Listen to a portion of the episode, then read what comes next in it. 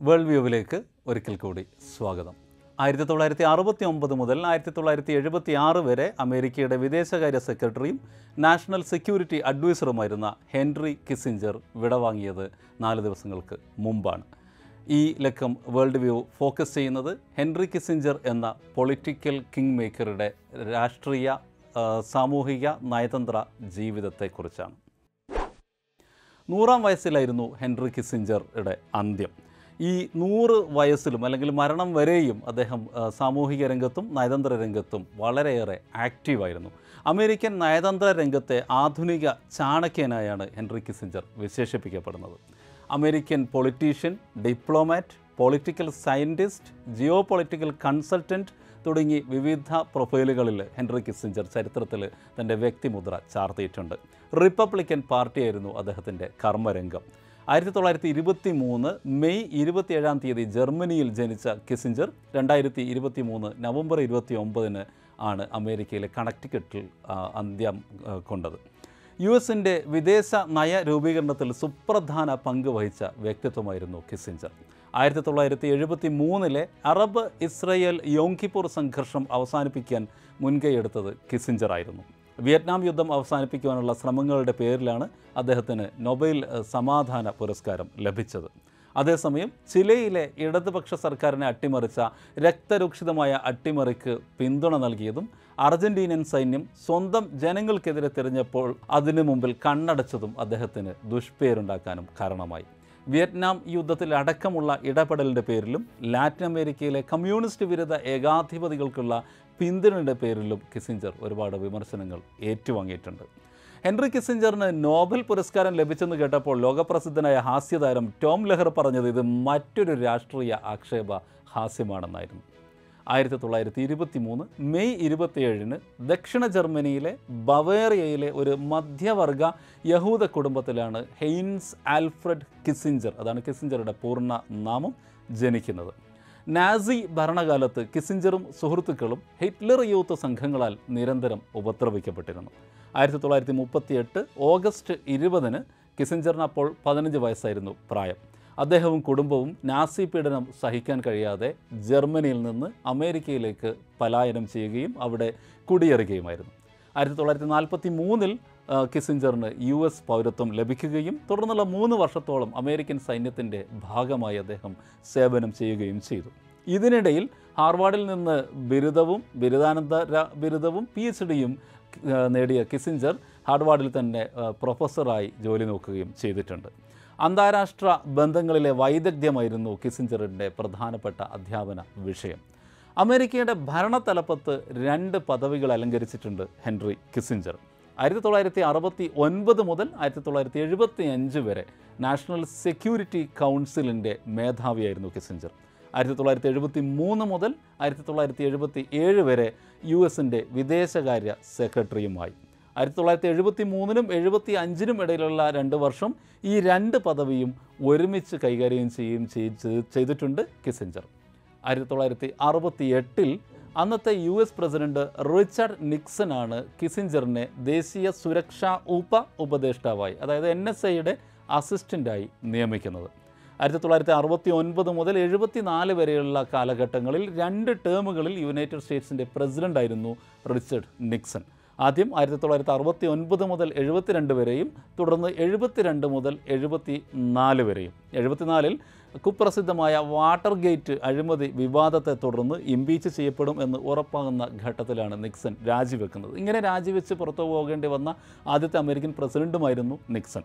ആയിരത്തി തൊള്ളായിരത്തി അറുപത്തി എട്ടിൽ എൻ എസ് ഐയുടെ അസിസ്റ്റന്റായി അസിസ്റ്റന്റായി നിയമിക്കപ്പെട്ട കിസിഞ്ചർ വൈകാതെ ആയിരത്തി തൊള്ളായിരത്തി അറുപത്തി ഒൻപതോടെ തൊട്ടടുത്ത വർഷം തന്നെ നാഷണൽ സെക്യൂരിറ്റി കൗൺസിലിന്റെ മേധാവിയായി ഉയർത്തപ്പെട്ടു. ആയിരത്തി തൊള്ളായിരത്തി എഴുപത്തി നാലിൽ നിക്സൺ വാട്ടർഗേറ്റ് അപവാദത്തെ തുടർന്ന് പുറത്താകുകയും പകരം ജെറാൾഡ് ഫോർഡ് അമേരിക്കയുടെ പ്രസിഡന്റ് ആയപ്പോഴും കിസിഞ്ചർ ആയിരത്തി തൊള്ളായിരത്തി എഴുപത്തി അഞ്ച് വരെ നാഷണൽ സെക്യൂരിറ്റി കൗൺസിൽ മേധാവിയായി തന്നെ തുടർന്നു. എഴുപത്തിനാല് മുതൽ എഴുപത്തി ഏഴ് വരെയുള്ള കാലഘട്ടങ്ങളിലാണ് ജെറാർഡ് ഫോൾഡ് അമേരിക്കയുടെ പ്രസിഡന്റ് ആകുന്നത്. ഫോർഡിന്റെ പ്രസിഡൻസി കാലത്താണ് കിസിഞ്ചർ വിദേശകാര്യ സെക്രട്ടറിയുടെ കൂടുതൽ വിപുലമായ അന്തർദേശീയ റോളിലേക്ക് ഉയർത്തപ്പെടുന്നത്. ആയിരത്തി തൊള്ളായിരത്തി എഴുപത്തി മൂന്ന് സെപ്റ്റംബർ മുതൽ എഴുപത്തിയേഴ് ജാനുവരി വരെ കിസിഞ്ചർ അമേരിക്കയുടെ സെക്രട്ടറി ഓഫ് സ്റ്റേറ്റ് അല്ലെങ്കിൽ വിദേശകാര്യ അവർ സെക്രട്ടറി ഓഫ് സ്റ്റേറ്റ് എന്ന് വിശേഷിപ്പിക്കുന്നത് നമുക്കറിയാം വിദേശകാര്യ മന്ത്രിയുടെ പദവിയിലായിരുന്നു. Real പോളിറ്റിക്കിന്റെ വക്താവായിരുന്നു Kissinger. ധാർമ്മിക ആശയങ്ങൾക്ക് ഉപരിയായി പ്രായോഗിക രാഷ്ട്രീയത്തിന്റെ പ്രയോക്താവായാണ് കിസിഞ്ചർ അറിയപ്പെട്ടിരുന്നത്. യഥാർത്ഥ രാഷ്ട്രീയം അല്ലെങ്കിൽ റിയലിസ്റ്റിക് രാഷ്ട്രീയം അല്ലെങ്കിൽ പ്രായോഗിക രാഷ്ട്രീയം എന്നൊക്കെയാണ് റിയൽ പോളിറ്റിക് എന്ന പൊളിറ്റിക്കൽ സയൻസ് ടേമിന്റെ വിവക്ഷ. പ്രത്യയശാസ്ത്രപരമോ ധാർമ്മികമോമായ സാഹചര്യങ്ങൾ കർശനമായി പിന്തുടരുന്നതിന് പകരം ഒരു ഗിവൺ സിറ്റുവേഷന്റെ പരിഗണനകളെ അടിസ്ഥാനമാക്കി നയതന്ത്ര രംഗത്തെ നയങ്ങൾ അല്ലെങ്കിൽ രാഷ്ട്രീയ നയങ്ങൾ നടപ്പിലാക്കുന്ന സമീപനമാണ് റിയൽ പോളിറ്റിക് എന്ന് വിവക്ഷിക്കുന്നത്. അമേരിക്കയിലും പുറത്തും ഏറ്റവും സ്വാധീനം ചെലുത്തിയ നയതന്ത്രജ്ഞനായിട്ടാണ് കിസിഞ്ചർ അറിയപ്പെടുന്നത്. ശീതയുദ്ധകാലത്ത് അമേരിക്കയുടെ വിദേശ നയം രൂപീകരിക്കുന്നതിൽ അദ്ദേഹം നിർണായകമായ പങ്ക് വഹിച്ചിരുന്നു. ആയിരത്തി തൊള്ളായിരത്തി എഴുപതുകളിൽ റിച്ചർഡ് നിക്സന്റെയും ജെറാൾഡ് ഫോർഡിന്റെയും കീഴിൽ സ്റ്റേറ്റ് സെക്രട്ടറി സേവനം അനുഷ്ഠിക്കുമ്പോൾ ലോകത്തെ മാറ്റിമറിച്ച പല സംഭവങ്ങളിലും നയതന്ത്രജ്ഞൻ എന്ന നിലയിൽ വലിയ ഇടപെടലാണ് ഹെൻറി കിസിഞ്ചർ നടത്തിയത്. ചൈനയുമായുള്ള അമേരിക്കയുടെ നയതന്ത്ര ബന്ധം മെച്ചപ്പെട്ടതും യു എസ് സോവിയറ്റ് യൂണിയൻ ചർച്ചകൾ വിജയകര വിജയകരമായി മുന്നേറിയതും ഇസ്രയേലും അറബ് രാജ്യങ്ങളുമായുള്ള ബന്ധം വിപുലീകരിക്കാൻ ശ്രമങ്ങൾ ഉണ്ടായതുമെല്ലാം കിസിഞ്ചറുടെ കാലത്തായിരുന്നു. വിയറ്റ്നാമിൽ നിന്നുള്ള യു എസിന്റെ പിന്മാറ്റത്തിലും നിർണായകമായ പങ്ക് വഹിച്ചയാളാണ് കിസിഞ്ചർ. ആയിരത്തി തൊള്ളായിരത്തി എഴുപത്തി ഒന്ന് ജൂലൈയിലും ഒക്ടോബറിലും കിസിഞ്ചർ ചൈനയിലേക്ക് രണ്ട് യാത്രകൾ നടത്തിയിരുന്നു. ഇതിൽ ആദ്യത്തെ യാത്ര രഹസ്യമായിരുന്നു. രണ്ടാം യാത്രയിൽ അന്നത്തെ ചൈനീസ് തലവൻ ചൗവൻ ലായുമായി കിസിഞ്ചർ രഹസ്യ ചർച്ചയും നടത്തുകയുണ്ടായി. ഇരുപത്തിമൂന്ന് വർഷത്തെ നയതന്ത്ര ഒറ്റപ്പെടലിനും പരസ്പര ശത്രുതയ്ക്കും വിരാമമിട്ട് ഇരു രാജ്യങ്ങളും തമ്മിലുള്ള ബന്ധം ഔപചാരികമാക്കുന്നതിനും നിക്സണും ചൗവിനും അതേപോലെ ചൈനീസ് കമ്മ്യൂണിസ്റ്റ് പാർട്ടിയുടെ മഹാനായ ചെയർമാൻ മാവോ സെ ദോങ്ങിനും ഇടയ്ക്കുള്ള ആയിരത്തി തൊള്ളായിരത്തി എഴുപത്തിരണ്ടിലെ സുപ്രധാനമായ ഉച്ചകോടിക്കും കിസിഞ്ചറുടെ യാത്രകൾ വഴിയൊരുക്കുകയുണ്ടായി. ചൈനയും യുണൈറ്റഡ് സ്റ്റേറ്റ്സും തമ്മിൽ തന്ത്രപരമായ ഒരു നിശബ്ദ സോവിയറ്റ് വിരുദ്ധ സഖ്യത്തിന്റെ രൂപീകരണം കൂടി ഇതിന്റെ ഫലമായി ഉണ്ടായി. കിസിഞ്ചറിന്റെ നയതന്ത്രം ഇരുപക്ഷവും തമ്മിലുള്ള സാമ്പത്തികവും സാംസ്കാരികവുമായ കൈമാറ്റത്തിനും ചൈനയിലും അമേരിക്കയിലും പരസ്പരം ലൈസൺ ഓഫീസുകൾ സ്ഥാപിക്കുന്നതിലേക്കും നയിച്ചു. ആയിരത്തി തൊള്ളായിരത്തി എഴുപത്തി മൂന്ന് ജനുവരി ഇരുപത്തിയേഴിന് കിസിഞ്ചറും ഇരു വിയറ്റ്നാമീസ് അതായത് ദക്ഷിണ ഉത്തര വിയറ്റ്നാമുകളുടെ പ്രതിനിധികളും അമേരിക്കൻ പ്രതിനിധിയായി കിസിഞ്ചറും ചേർന്ന് പാരീസിൽ വെച്ച് ഒരു സമാധാന ഉടമ്പടിയിൽ ഒപ്പുവെച്ചതോടുകൂടിയാണ് വിയറ്റ്നാം യുദ്ധം അവസാനിക്കുന്നത്. മാർച്ചോടെ വിയറ്റ്നാമിൽ നിന്ന് യു എസിന്റെ മുഴുവൻ സേനയെയും പിൻവലിക്കണമെന്നും യുദ്ധം അവസാനിപ്പിക്കണമെന്നും വിയറ്റ്നാമിൽ സമാധാനം പൂർണമായി പുനഃസ്ഥാപിക്കണമെന്നും പാരീസ് ഉടമ്പടിയിൽ ആവശ്യപ്പെട്ടിരുന്നു. ഈ പാരീസ് സമാധാന ഉടമ്പടിയുടെ പേരിൽ ആയിരത്തി തൊള്ളായിരത്തി എഴുപത്തി മൂന്ന് ഡിസംബർ പത്തിന് കിസിഞ്ചറിന് സമാധാനത്തിനുള്ള നൊബേൽ പ്രൈസും ലഭിച്ചു. എന്നാൽ കിസിഞ്ചറിന് നോബൽ സമ്മാനം നൽകിയത് വലിയ വിവാദമായി. അതിന് പിന്നാലെ നോബൽ കമ്മിറ്റിയിലെ രണ്ട് അംഗങ്ങൾ നോബൽ പ്രൈസ് സമാധാനത്തിനുള്ള നോബൽ സമ്മാനം നൽകുന്നതിന്റെ ചരിത്രത്തിൽ തന്നെ ആദ്യമായി നോബൽ കമ്മിറ്റിയിലെ രണ്ട് അംഗങ്ങൾ അന്ന് രാജിവെക്കുകയും ചെയ്തു. ലാറ്റിൻ അമേരിക്കയിൽ വരികയാണെങ്കിൽ ചിലിയിൽ സോഷ്യലിസ്റ്റ് പാർട്ടി നേതാവ് മഹാനായ കമ്മ്യൂണിസ്റ്റ് സാൽവദോർ ആലന്തെ ആയിരത്തി തൊള്ളായിരത്തി എഴുപതിൽ പ്രസിഡന്റായി തിരഞ്ഞെടുക്കപ്പെട്ടു. അദ്ദേഹത്തിന്റെ പരസ്യമായ സോഷ്യലിസ്റ്റ് ക്യൂബൻ അനുകൂല രാഷ്ട്രീയം വാഷിങ്ടണിൽ ഗുരുതരമായ ആശങ്ക സൃഷ്ടിച്ചു. അയന്തയുടെ സ്നാ സ്ഥാനാരോഹണത്തെ തടയുന്ന സൈനിക അട്ടിമറി പ്രോത്സാഹിപ്പിക്കുന്നതിന് കിസിഞ്ചറുടെ നിർദ്ദേശത്തോടെ യുണൈറ്റഡ് സ്റ്റേറ്റിൽ നിന്ന് നിക്സൺ ഭരണകൂടം സി ഐ എയെ അധികാരപ്പെടുത്തി. പക്ഷേ തുടക്കത്തിൽ ആ പദ്ധതി വിജയിച്ചില്ല. എന്നാൽ പിന്നീട് ചിലിയൻ സൈനിക മേധാവി അഗസ്റ്റോ പിനോഷയുടെ നേതൃത്വത്തിൽ സി ഐ എയുടെ രഹസ്യ പിന്തുണയോടെ നടന്ന സൈനിക അട്ടിമറിയിലൂടെ ആയിരത്തി തൊള്ളായിരത്തി എഴുപത്തി മൂന്ന് സെപ്റ്റംബർ പതിനൊന്നിന് പ്രസിഡൻഷ്യൽ കൊട്ടാരത്തിന് നേരെയുള്ള സൈനിക ആക്രമണത്തിനിടെ ആയന്തയെ അവർ വധിച്ചു. ഈ അട്ടിമറിയുടെ ആസൂത്രണത്തിൽ ഹെൻറി കിസിഞ്ചർ തന്നെയാണ് പ്രധാന പങ്ക് വഹിച്ചത്. വർണവിവേചനം പിന്തുടരുന്ന ദക്ഷിണാഫ്രിക്കൻ സർക്കാരിനെയും കിസിഞ്ചർ പിന്തുണച്ചു. കംബോഡിയയിൽ നടന്ന ബോംബാക്രമണം ആഭ്യന്തര യുദ്ധത്തിൽ നേരത്തെ സൂചിപ്പിച്ച പോലെ അർജന്റീനിയൻ സൈനിക ഭരണകൂടത്തിന് നൽകിയ ഏകപക്ഷീയമായ തൊഴിലാളി വിരുദ്ധമായ പിന്തുണ കിഴക്കൻ തിമോർ അധിനിവേശത്തിൽ ഇന്തോനേഷ്യക്ക് നൽകിയ പിന്തുണ ഇതൊക്കെ ഉൾപ്പെടെ വിവാദപരമായ പല യു എസ് നയങ്ങളുമായും കിസിഞ്ചർ ബന്ധപ്പെട്ടിരിക്കുന്നു. ഇങ്ങ് നമ്മുടെ സൗത്ത് ഏഷ്യയിലേക്ക് വരികയാണെങ്കിൽ ബംഗ്ലാദേശ് വിമോചന യുദ്ധത്തിലും ബംഗ്ലാദേശിൽ നടന്ന കൂട്ടവംശഹത്യയിലും കിസിഞ്ചറുടെ പിന്തുണ പാകിസ്ഥാനായിരുന്നു. ആയിരത്തി തൊള്ളായിരത്തി എഴുപത്തി മൂന്നിൽ ഇസ്രയേലും അറബ് അയൽരാജ്യങ്ങളുമായി നടന്ന ഇപ്പോൾ ഗാസ അധിനിവേശ വംശഹത്യ ഹത്യ യുദ്ധത്തിന്റെ പശ്ചാത്തലത്തിൽ നമ്മൾ ഓർക്കുന്ന എഴുപത്തി മൂന്നിലെ യോങ്കിപ്പോർ യുദ്ധം. ഈ യുദ്ധം അവസാനിപ്പിക്കുന്നതിൽ കിസിഞ്ചർ നിർണായകമായ പങ്ക് വഹിച്ചിരുന്നു. യോങ്കിപ്പോർ യുദ്ധം അവസാനിപ്പിക്കുന്നതിൽ അതിനായി കിസിഞ്ചർ മിഡിൽ ഈസ്റ്റിൽ അങ്ങോട്ടും ഇങ്ങോട്ടും നടത്തിയ ഷട്ടിൽ ഡിപ്ലോമസി വലിയ സംഭാവനയായി കണക്കാക്കപ്പെടുന്നു. അമേരിക്കയുടെ ഇപ്പോഴുള്ള വിദേശകാര്യ സെക്രട്ടറി ആന്റണി ബ്ലിങ്കൻ ഈ കഴിഞ്ഞ ദിവസങ്ങളിൽ ഇതേപോലെ തന്നെ ഖത്തറിലും യു എക്കും ഇടയിൽ നടത്തിയ ഷട്ടിൽ ഡിപ്ലോമാറ്റിക് യാത്രകളാണ് ആദ്യത്തെ വെടിനിർത്തലിലേക്ക് എത്താൻ ഖത്തർ മുന്നോട്ട് വെച്ച ഖത്തറും ഈജിപ്തും മുന്നോട്ട് വെച്ച ആദ്യത്തെ വെടിനിർത്തൽ ചർച്ചകളിലേക്ക് വഴിതെളിച്ച ഒരു ഒരു വലിയ നീക്കം എന്ന് കൂടി കൂട്ടത്തിൽ ഓർമ്മിക്കാം. ശീതയുദ്ധകാലത്ത് സോവിയറ്റ് യൂണിയനുമായുള്ള അമേരിക്കയുടെ ഡിറ്റൻഡ് നയത്തിന് തുടക്കമിട്ടത് കിസിഞ്ചറുടെ തൊപ്പിയിലെ പൊൻതൂവലായി അമേരിക്കൻ ഭരണകൂടവും അമേരിക്കൻ അനുകൂല മാധ്യമങ്ങളും വിലയിരുത്തുന്നു. റിലാക്സേഷൻ അല്ലെങ്കിൽ ആശ്വാസം അഥവാ അയവ് വരുത്തൽ എന്നൊക്കെ അർത്ഥമുള്ള ഒരു ഫ്രഞ്ച് പദമാണ് ഡിറ്റൻഡ് പിരിമുറുക്കമുള്ള ബന്ധങ്ങളിൽ പ്രത്യേകിച്ച് രാഷ്ട്രീയ ബന്ധങ്ങളിൽ വാക്കാലുള്ള ആശയവിനിമയത്തിലൂടെ അയവ് വരുത്തുന്നതിനാണ് ഡിറ്റാന്റ് എന്ന് പറയുന്നത്. ശീതയുദ്ധകാലത്ത് സോവിയറ്റ് യൂണിയനും യുണൈറ്റഡ് സ്റ്റേറ്റ്സും തമ്മിലുള്ള ഭൗമരാഷ്ട്രീയ ഭൗമ രാഷ്ട്രീയ പിരിമുറുക്കങ്ങൾ ലഘൂകരിക്കാനായി നടന്ന നീക്കങ്ങളെ സൂചിപ്പിക്കാനാണ് പൊതുവെ ഡിറ്റാൻഡ് എന്ന പൊളിറ്റിക്കൽ സയൻസ് സയൻസ് ടേം ഉപയോഗിക്കുന്നത്. അമേരിക്കൻ പ്രസിഡന്റ് റിച്ചർഡ് നിക്സണിന്റെ വിദേശ നയത്തിന്റെ ഒരു പ്രധാന ഘടകമായി ആയിരത്തി തൊള്ളായിരത്തി അറുപത്തി ഒമ്പതിൽ ഡിറ്റന്റ് ഔപചാരികമായി ആരംഭിച്ചു. ഈസ്റ്റേൺ കമ്മ്യൂണിസ്റ്റ് ബ്ലോക്കുമായുള്ള സംഘർഷം രൂക്ഷമാകുന്നത് ഒഴിവാക്കുവാനുള്ള ശ്രമമായിരുന്നു ഇതിന്റെ കേന്ദ്ര ബുദ്ധി ഡിറ്റന്റിന്റെ ഭാഗമായി ആയുധ നിയന്ത്രണവും മറ്റ് ഉഭയകക്ഷി കരാറുകളും ഉൾപ്പെടെ സോവിയറ്റ് സർക്കാരുമായി നിക്സൺ ഭരണകൂടം കിസിഞ്ചറിന്റെ നേതൃത്വത്തിൽ കൂടുതൽ ചർച്ചകൾ നടത്തി നടത്തുകയുണ്ടായി. ഇതിന്റെ ഫലമായി യുണൈറ്റഡ് സ്റ്റേറ്റ്സും സോവിയറ്റ് യൂണിയനും തമ്മിലുള്ള ബന്ധത്തിൽ വലിയ ഇളവുകൾ അക്കാലത്ത് ഉണ്ടായിട്ടുണ്ട്. അതായത് കടുത്ത ശീതസമരം നടക്കുന്നതിന്റെ തുടർച്ചയാണ് ഈ കാര്യങ്ങളെന്ന് കൂടി ഓർക്കുക.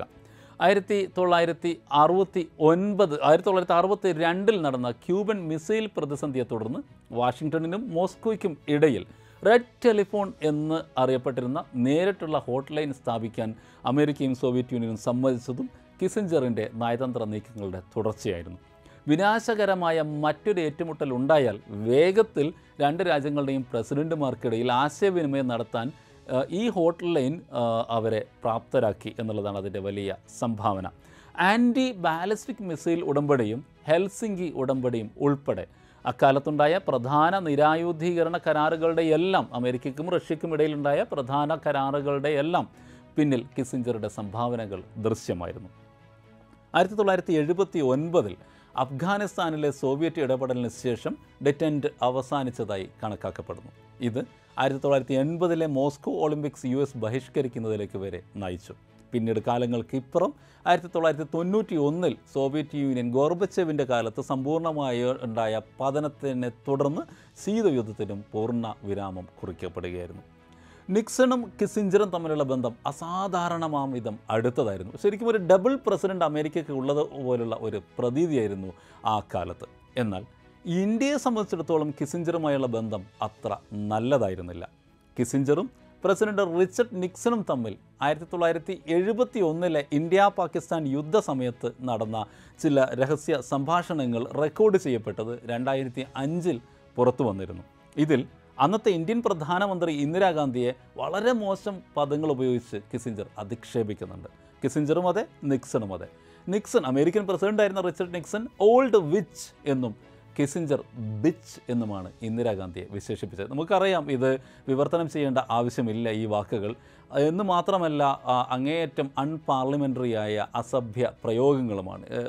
ഇത് പറയാൻ ബുദ്ധിമുട്ടുണ്ട് എങ്കിൽ പോലും കൊടിച്ചിപ്പട്ടി എന്ന് അർത്ഥം വരുന്ന പദപ്രയോഗമാണ് ഇന്ത്യൻ പ്രധാനമന്ത്രിയുടെ ആയ ഇന്ത്യയുടെ ഉരുക്ക് വനിതയായ ഇന്ദിരാഗാന്ധിയെ അന്ന് സാമ്രാജ്യത്വത്തിന്റെ തലതൊട്ടപ്പന്മാരായിരുന്ന നിക്സണും കിസിഞ്ചറും വിശേഷിപ്പിച്ചത്. എന്ന് മാത്രമല്ല പ്രധാനമന്ത്രിയെ മാത്രമല്ല ഇന്ത്യക്കാർ തന്നെ തന്തയില്ലാത്തവരാണെന്നും ഈ ക്ലിപ്പിൽ അവർ പറയുന്നുണ്ട്. ഇത് വലിയ വിവാദമായി ആ ക്ലിപ്പ് പുറത്തു വന്ന സമയത്ത് രണ്ടായിരത്തി അഞ്ചിൽ ഈ ക്ലിപ്പ് പുറത്തു വന്ന സമയത്ത് മാറിയിരുന്നു. എന്നാൽ കിസിഞ്ചർ പിന്നീട് ഈ പരാമർശത്തിൽ ഖേദം പ്രകടിപ്പിക്കുന്നതും ലോകം കണ്ടു. അമേരിക്കയുടെ അല്ലെങ്കിൽ സാമ്രാജ്യത്വത്തിന്റെ ഇന്ത്യ പോലുള്ള ഒരു മൂന്നാലാക രാജ്യത്തോടുള്ള യഥാർത്ഥ സമീപനം എന്താണെന്ന് ഇത്തരം രഹസ്യ സംഭാഷണങ്ങൾ നമുക്ക് മനസ്സിലാവും. നമ്മൾ എങ്ങനെ ഏത് വിധത്തിലും സാമ്രാജ്യത്വത്തിന് പാദസേവ ചെയ്യുന്ന കാര്യത്തിൽ നമ്മുടെ ഭരണകൂടങ്ങളും നമ്മളെ രാജ്യത്തെ ഏത് പൗരനും ആ- വിഷയത്തിലോട്ട് ഒട്ടും മടിക്കാതെ ഇരിക്കുന്നവരാണ്. എന്നാൽ യഥാർത്ഥത്തിൽ മൂന്നാലാക രാജ്യങ്ങളോട് പ്രത്യേകിച്ച് ഇന്ത്യ പോലുള്ള രാജ്യങ്ങളോടും നമ്മുടെ ജനതയോടും നമ്മുടെ ഭരണാധികാരികളോടും ഇവർ യഥാർത്ഥത്തിൽ പുലർത്തുന്ന സമീപനം എന്താണെന്ന് ഈ രഹസ്യ സംഭാഷണങ്ങളിൽ നിന്ന് വ്യക്തമാണ്. ഈ വളരെ ദിവസങ്ങൾക്ക് മുമ്പാണ് അല്ലെങ്കിൽ ആഴ്ചകൾക്ക് മുമ്പാണ് കിസിഞ്ചറിന്റെ നൂറാം ജന്മദിന ആഘോഷം നടന്നത്. നൂറാം വയസ്സിലും എന്തിനേറെ മരണം വരെയും രാഷ്ട്രീയ രംഗത്തും നിറ സാന്നിധ്യമായിരുന്നു ഹെൻറി കിസിഞ്ചർ. ഉത്തര കൊറിയ ഉയർത്തുന്ന ആണവ ഭീഷണിയെക്കുറിച്ച് അമേരിക്കൻ സെനറ്റിന് മുമ്പാകെ കിസിഞ്ചർ സാക്ഷ്യപ്പെടുത്തിയത് മാസങ്ങൾക്ക് മുമ്പായിരുന്നു. ഏറ്റവും ഒടുവിൽ രണ്ടായിരത്തി ഇരുപത്തി മൂന്ന് ജൂലൈയിലാണ് യു എസ് ചൈന ബന്ധം മെച്ചപ്പെടുത്തുക എന്ന ലക്ഷ്യത്തോടെ ചൈനീസ് പ്രസിഡന്റ് ഷീ ജിൻപിങ്ങുമായി തന്റെ നൂറാം വയസ്സിൽ കിസിഞ്ചർ കൂടിക്കാഴ്ച നടത്തിയത്. യുക്രൈൻ വിഷയത്തിലും കിസിഞ്ചർ ഒരു പ്രധാനപ്പെട്ട നിർദ്ദേശം മുന്നോട്ട് വെക്കുകയുണ്ടായി. ശരിക്കും റഷ്യയോട് ഒരു നേരിട്ടുള്ള യുദ്ധത്തിന് മുതിരാതെ യുക്രൈൻ കുറെ കൂടി സമാധാനത്തിന്റെ വഴിയിലേക്ക് വരണം എന്ന സൂചന കൂടി കിസിഞ്ചർ മുന്നോട്ട് വെച്ചിരുന്നു. നയതന്ത്ര മേഖലയിലെ കുതിപ്പുകളുടെ മറുവശത്ത് യുദ്ധ കൊതിയനാടുന്ന തരത്തിലുള്ള വലിയ വിമർശനങ്ങൾ കിസിഞ്ചർക്കെതിരെ യഥാർത്ഥത്തിൽ ഉണ്ട്. അമേരിക്കയിലെ ഭരണവർഗത്തിന്റെ പ്രിയപ്പെട്ട യുദ്ധ കുറ്റവാളി ഒടുവിൽ മരിച്ചു എന്നാണ് റോളിംഗ് സ്റ്റോൺ മാഗസിൻ കിസിഞ്ചറുടെ നിര്യാണ വാർത്തയ്ക്ക് നൽകിയ തലക്കെട്ട്. Henry Kissinger the war criminal beloved by America's ruling class finally dies എന്ന് ആ തലക്കെട്ട് നമുക്ക് വായിക്കാം. ചരിത്രത്തിലെ ഏറ്റവും ക്രൂരനായ ഏറ്റവും ക്രൂരമായ കൂട്ടക്കൊലകൾക്ക് പിന്നിൽ പ്രവർത്തിച്ച വ്യക്തി എന്ന് ആ ഫീച്ചറിൽ അല്ലെങ്കിൽ ആ വാർത്തയിൽ ഇവർ കിസിഞ്ചറെ വിശേഷിപ്പിക്കുന്നുമുണ്ട്. ഒരു ലോകോത്തര കുറ്റവാളി എന്ന് തന്നെയാണ് ക്രിസ്റ്റഫർ ഹിച്ചൻസിനെയും താരിഖ് അലിയെയും പോലുള്ള ലോകപ്രശസ്തരായ ഇടത് എഴുത്തുകാരും അദ്ദേഹത്തെ വിശേഷിപ്പിക്കുന്നത്. യുദ്ധത്തിനും സമാധാനത്തിനുമിടയിൽ പറന്നു കളിച്ച ഒരു നയതന്ത്രജ്ഞനായിരുന്നു ഹെൻറി കിസിഞ്ചർ അദ്ദേഹത്തിന്റെ അടിസ്ഥാനപരമായ കൂറ് സാമ്രാജ്യത്വത്തോട് മാത്രമായിരുന്നു എന്ന കൂട്ടത്തിൽ ഓർക്കുക. അദ്ദേഹം സമാധാനവും യുദ്ധവും ഒരേപോലെ വിൽപ്പന നടത്തുകയുണ്ടായി. ഇതിന്റെ എല്ലാം ഫലം അമേരിക്കൻ സാമ്രാജ്യത്വത്തിന്റെ നിലനിൽപ്പും അവരുടെ രാഷ്ട്രീയ സാമ്രാജ്യത്വ താല്പര്യങ്ങളും മാത്രമായിരുന്നു. മരണം ആരെയും വിശുദ്ധനാക്കുന്നില്ല. അതുകൊണ്ട് തന്നെ യുദ്ധക്കുറ്റവാളിയായിരുന്ന സമാധാനത്തിന് നോബൽ സമ്മാനം ലഭിക്കുന്ന സമയത്തും യുദ്ധ കുറ്റവാളി കൂടിയായിരുന്ന അമേരിക്കയുടെ സ്റ്റേറ്റ് സെക്രട്ടറിയാണ് കിസിഞ്ചർ എന്ന് അടിവരയിട്ട് പറഞ്ഞുകൊണ്ട് മാത്രം അദ്ദേഹത്തിന് ആദരവും അന്ത്യാഭിവാദ്യവും നേർ നേർന്നുകൊണ്ട് വേൾഡ് വ്യൂവിന്റെ ഈ ലക്കം അവസാനിപ്പിക്കുകയാണ്. Thank you so much